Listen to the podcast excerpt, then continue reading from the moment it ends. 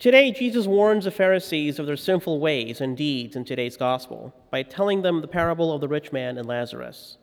The Pharisees follow Mosaic law to the letter, but they do not follow the Spirit of God's law.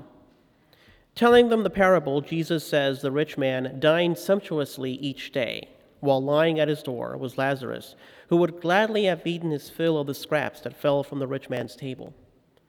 On his way to Hades, the rich man begs Abraham to send Lazarus to dip the tip of his finger in water and cool his tongue. The rich man also wants to warn his five brothers so that they can avoid the same torment. But Abraham replies that if they will not listen to Moses and the prophets, they will not be persuaded if someone should rise from the dead. The Pharisees also had Moses and the prophets, but stubbornly hung onto their ways and beliefs and would not repent. Like the rich man, they were also spiritually impoverished. Reflect on the parable and place yourself there with Jesus.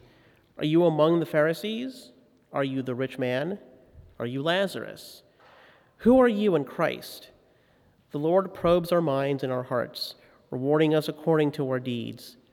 We are to reach out and help those in need, and we also are to renounce pride and repent of our sins. Ask Jesus for the grace to follow him more closely.